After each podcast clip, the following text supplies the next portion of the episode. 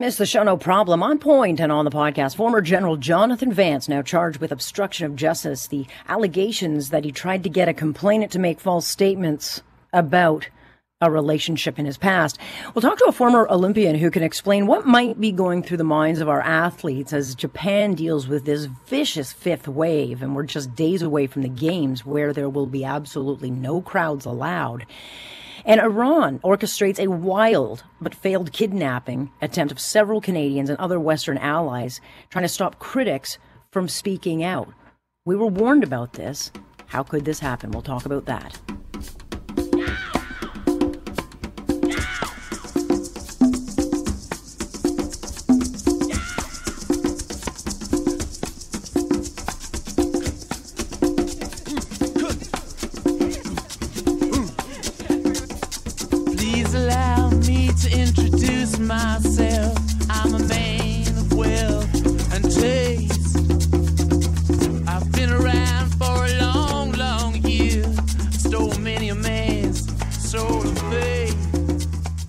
Former Chief of the Defense Staff, Jonathan Vance, has been charged today with a count of obstruction of justice. I wonder what your reaction is to that.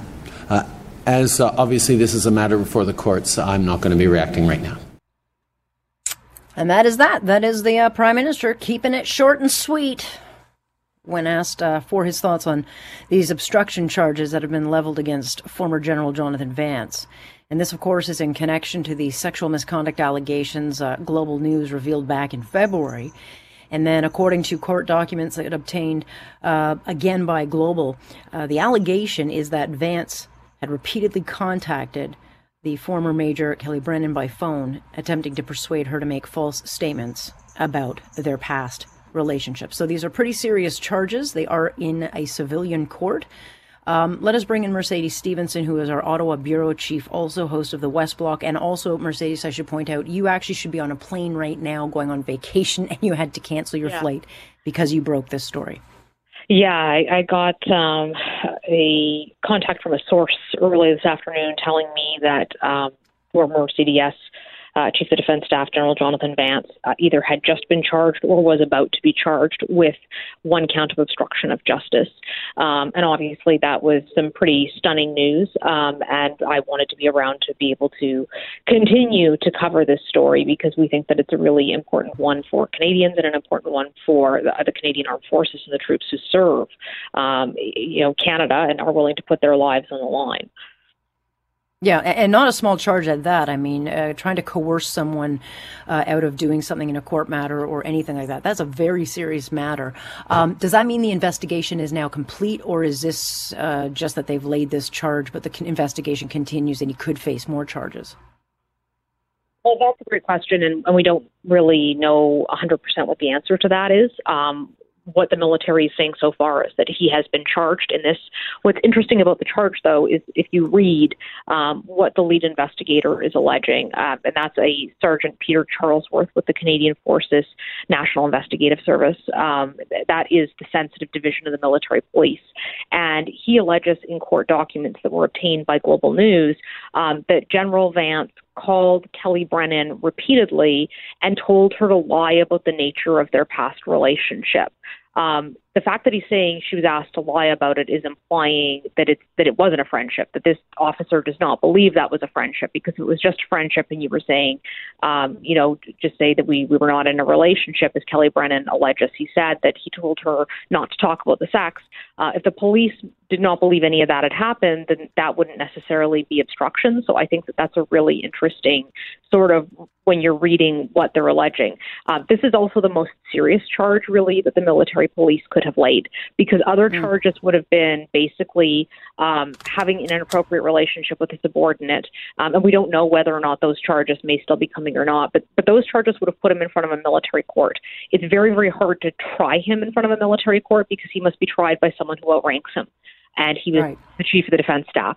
Um, there's been also concerns about the independence of the military court process And that's something that uh, former Supreme Court Justice Morris Fish uh, put out an explosive report about just a few weeks ago that we covered. Mm-hmm. Um, and he had recommended that charges go before the civilian uh, court system. So that's what's happening now. So Vance is not going to be tried by the military. Well, he was charged by the military police. He is going to be charged by, uh, uh, or, or if, if this does go to trial, but certainly so far in the, the justice system, it will be in front of a regular civilian criminal court that this is proceeding, and, and that makes yeah. it very substantial as well.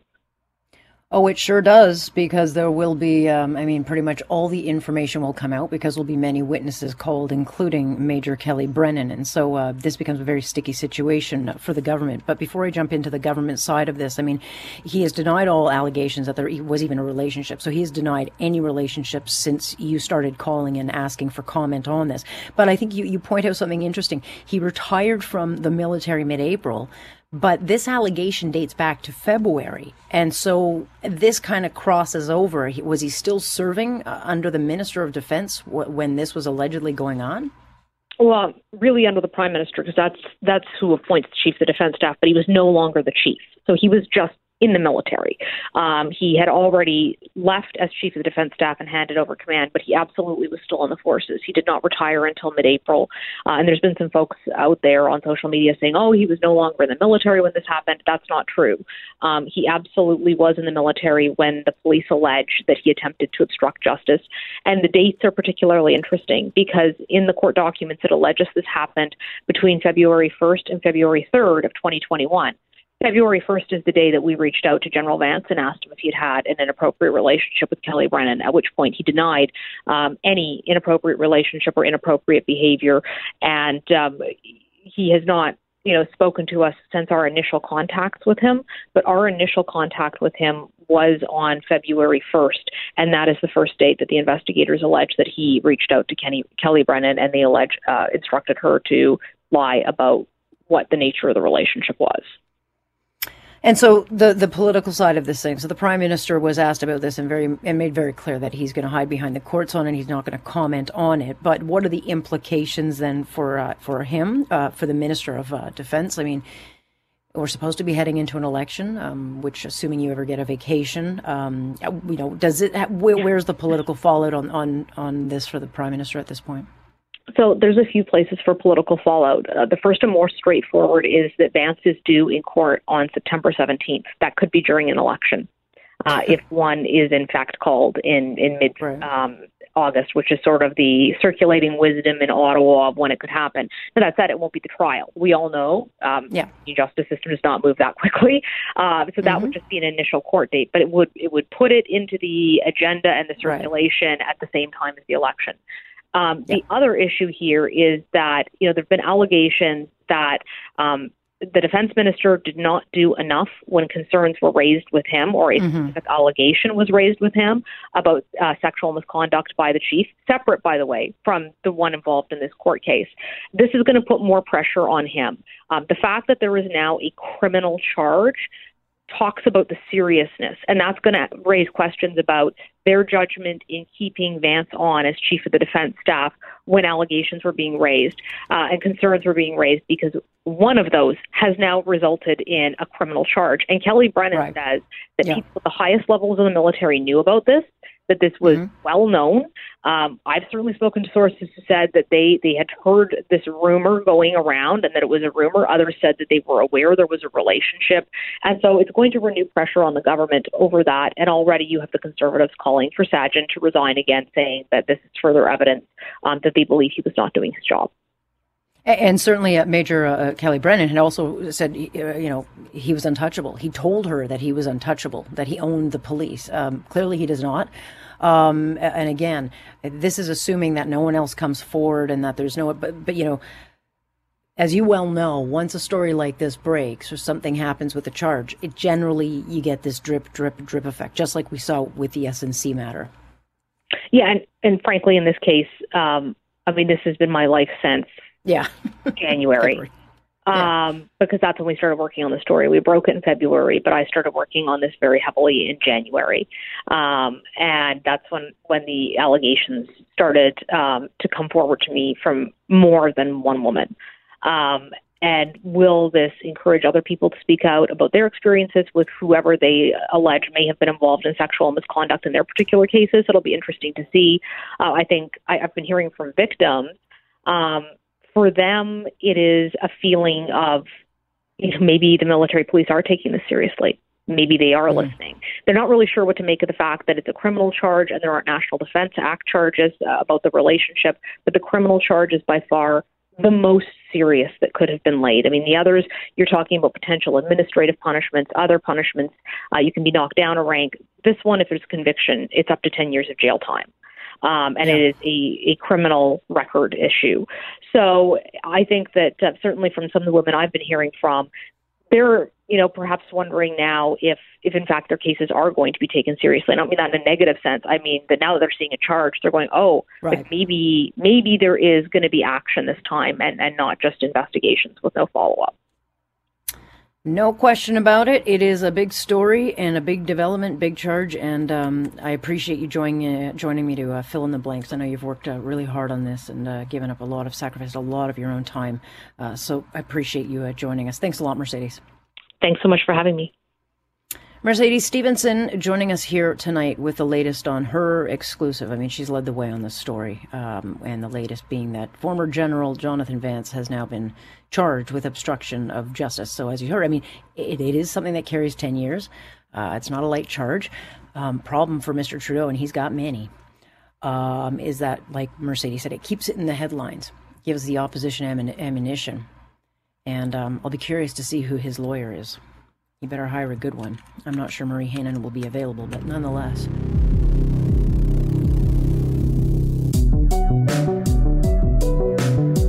What's your point? You just don't ever get the point. Am I getting through to you? That's the point. Do you understand? There is a point. That point where enough is enough. Here's Alex Pearson on Global News Radio. Are you listening?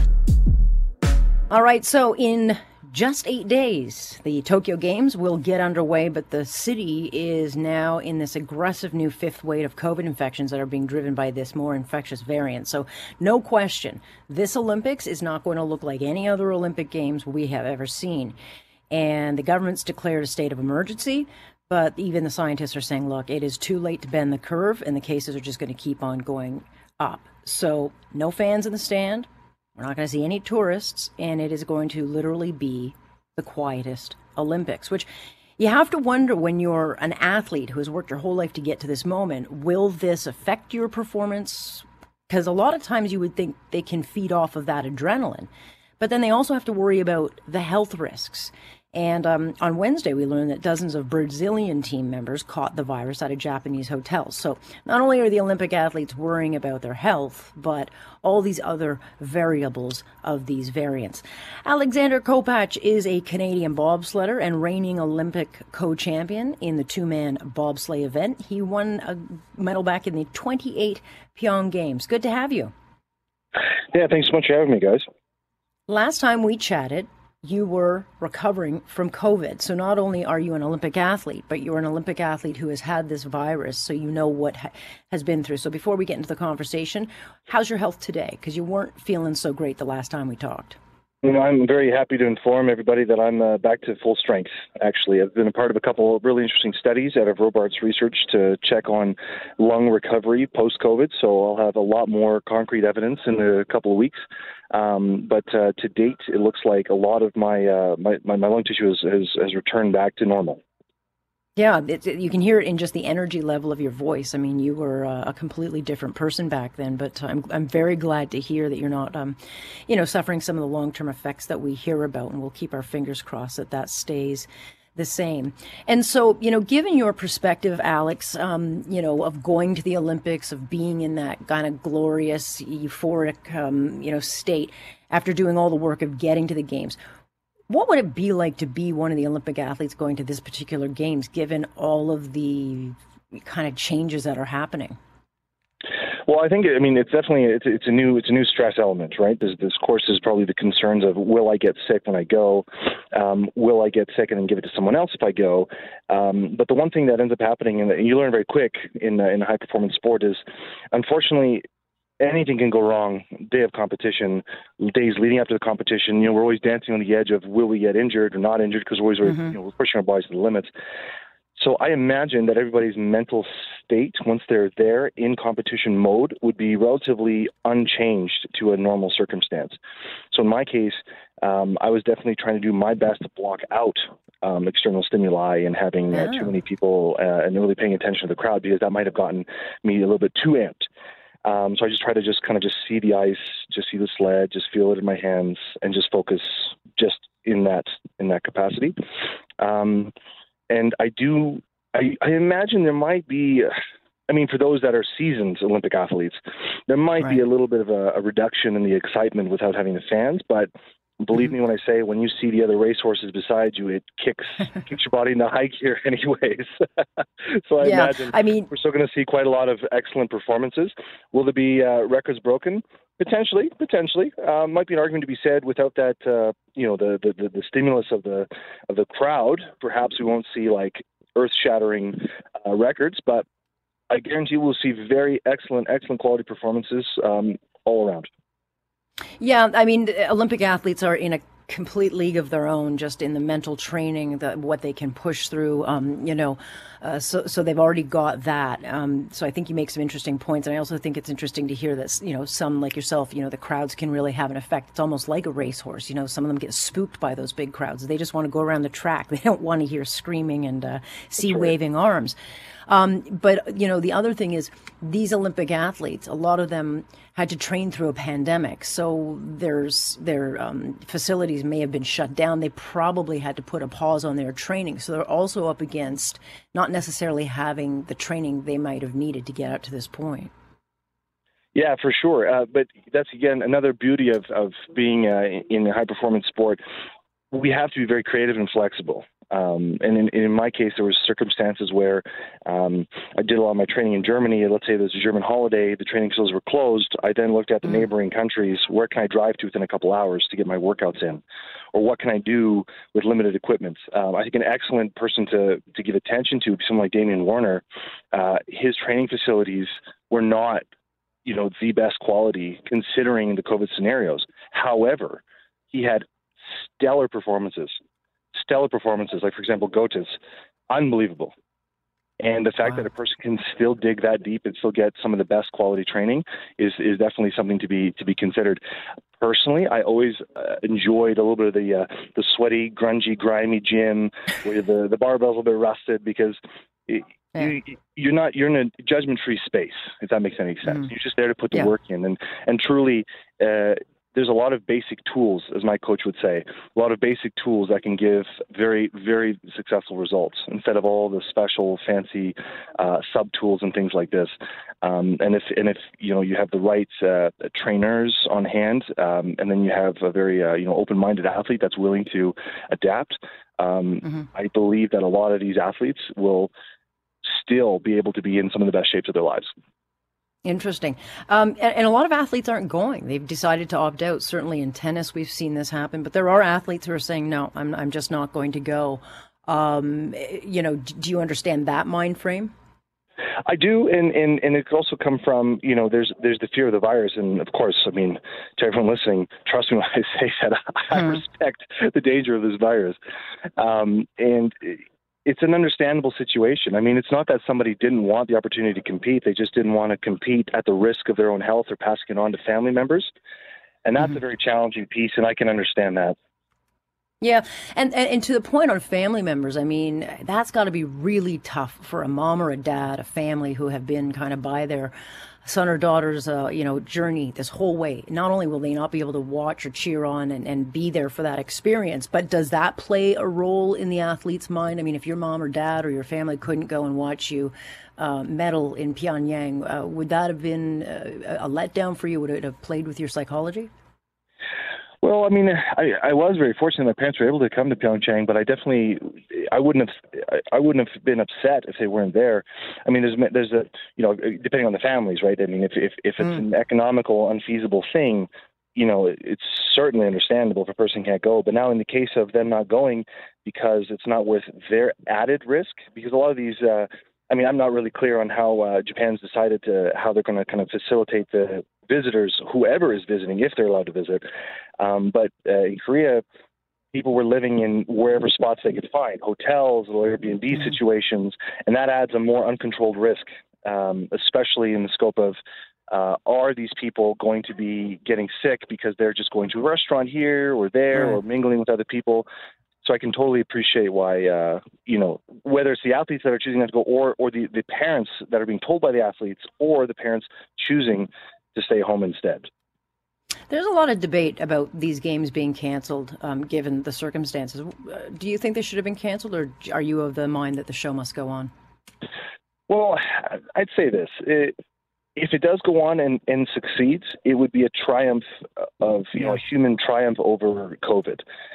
Now, one thing that has to be respected is uh, this is the Japanese people's home. You know, if they yeah. if they choose ultimately to protect themselves and and it doesn't go forward, then then I mean, as as the world, we we have no choice but to respect that. Um, it, is it being forced? I don't feel that. I think that a lot of people put in a tremendous amount of effort, and probably more so than any Olympics prior, to to really focus on the medical uh, safety protocols of this entire setup because truly it would be a, a disaster if because the Olympics were held, um, Japan all of a sudden suffered a, a, mega wave or something like this, right? Yeah. So I think everybody's very aware of the the awful risks involved, and I think they've done. I mean, I know from the Canadian side, there's there's so much work being put in to make sure there's vaccinations available. There's uh, you know uh, decontamination protocols and, and stuff like this. So if it does all come together and it goes ahead, I think it would definitely be one that would be a very bonding thing for the world to see. Like, look what we were able to overcome the last year. Yeah, well, the Olympics is always historical, but no question about it. 2021 Olympic Summer Games is going to be like no other. So I know you'll be watching, and maybe we'll touch base again. But I thank you for your perspective on this. I'm very, very pleased that you're doing so well physically and uh, and back to health. Thanks so much, guys, and stay safe out there. Thank you very much. That is Alexander Kopacz. He is a award-winning medalist for the Pyongyang Games in bobsledding. He brought that home to our country and. Uh, also had COVID. So he's got the perspective to be able to uh, kind of look into the mind of an athlete and what they might be thinking as we head up into these games in just a few days.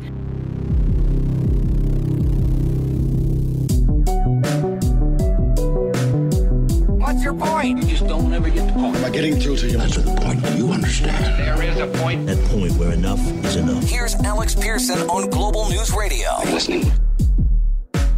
Well, as the Biden administration tries to normalize relations with Iran and the Trudeau government sticks its head in the sand, we're learning that, and this is a pretty wild story, the U.S. has arrested a number of Iranian intelligence officers who were plotting to lure and kidnap three Canadians, an American, and a citizen of the UK. And uh, there had been warnings about this earlier in the year that Iran had developed this secret but aggressive program that, uh, you know, included assassinating people abroad, harassing and intimidating vocal critics of the Iranian regime. This would include well known Iranian American journalist Alinejad Masih, and I hope I'm saying her name right, but she's uh, one of the loudest critics, and her brother is in jail in Iran. And um, so she was expected to be one of the targets. But revealed in this plot is that Iranian intelligence followed the subjects around, gathering video and then intimidating them, draining their bank accounts. And the goal was to kidnap the victims and, in one case, put them in military speedboats and take them off to Venezuela, which sounds like a movie. Kaveh Shahrooz is a senior fellow at Macdonald Laurier Institute. He's a professed thorn in the side of the Iranian lobby, and he joins us now. Good to have you. Good to be with you, Alex. This is not a story that will get an awful lot of attention, but it certainly should because um, it, it, just speaks to the, uh, you know, the reasons, the many of them, of why we can't and shouldn't be normalizing, uh, you know, um, relations with Iran.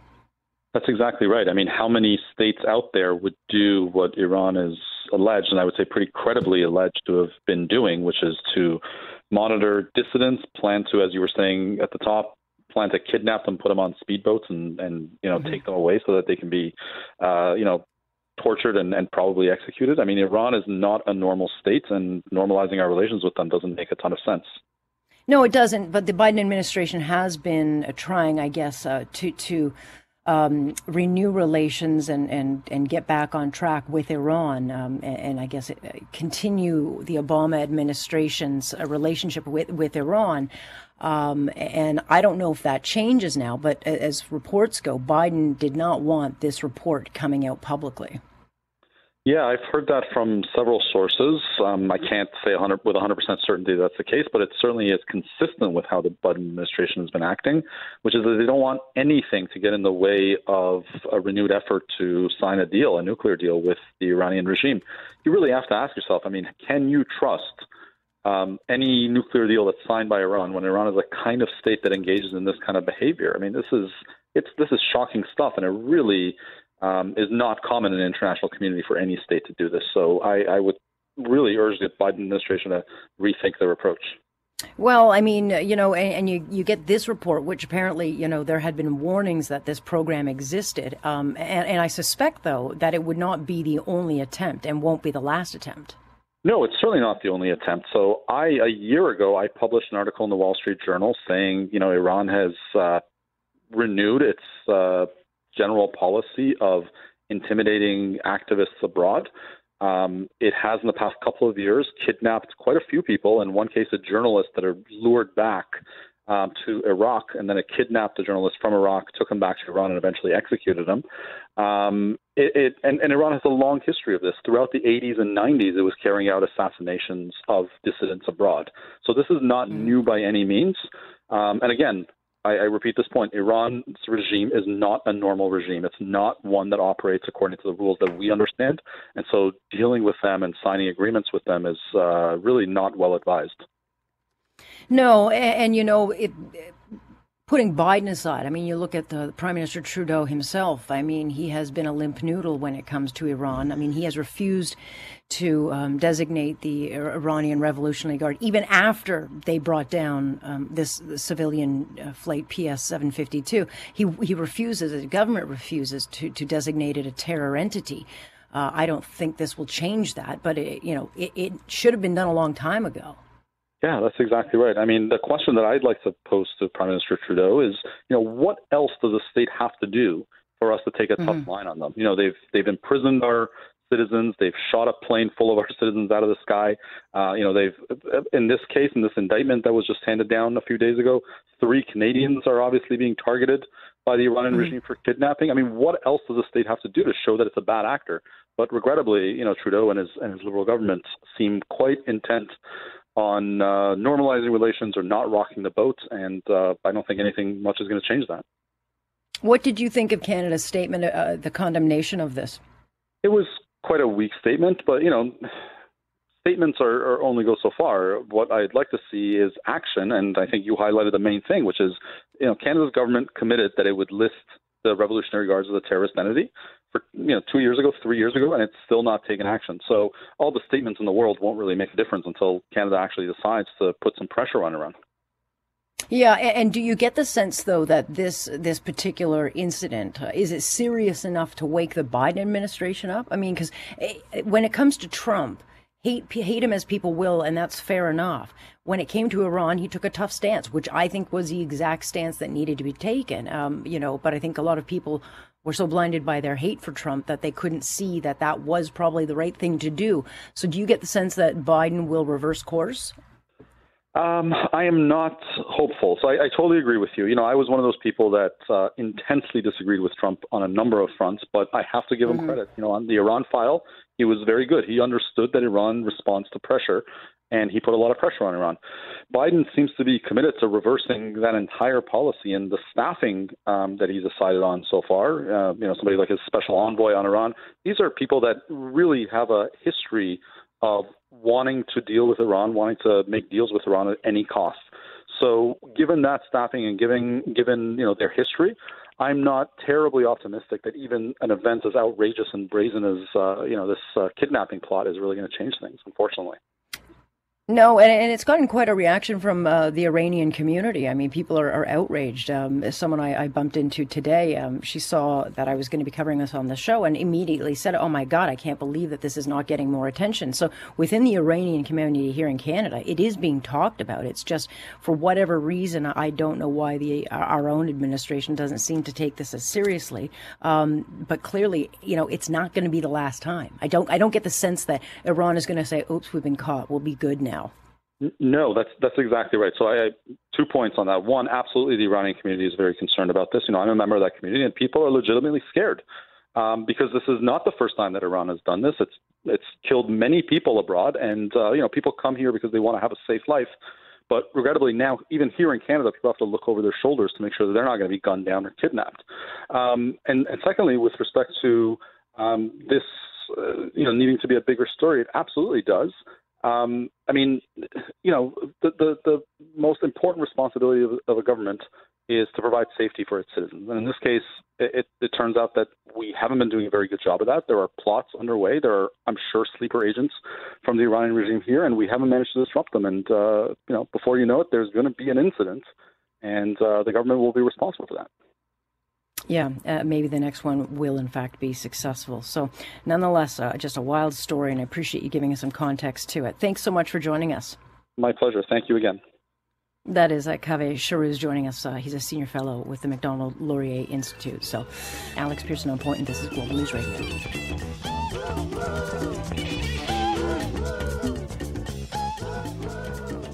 Thanks for listening. Of course, you can join us live Monday through Friday starting 6:30 sharp. I'm Alex Pearson here on point. This is Global News Radio.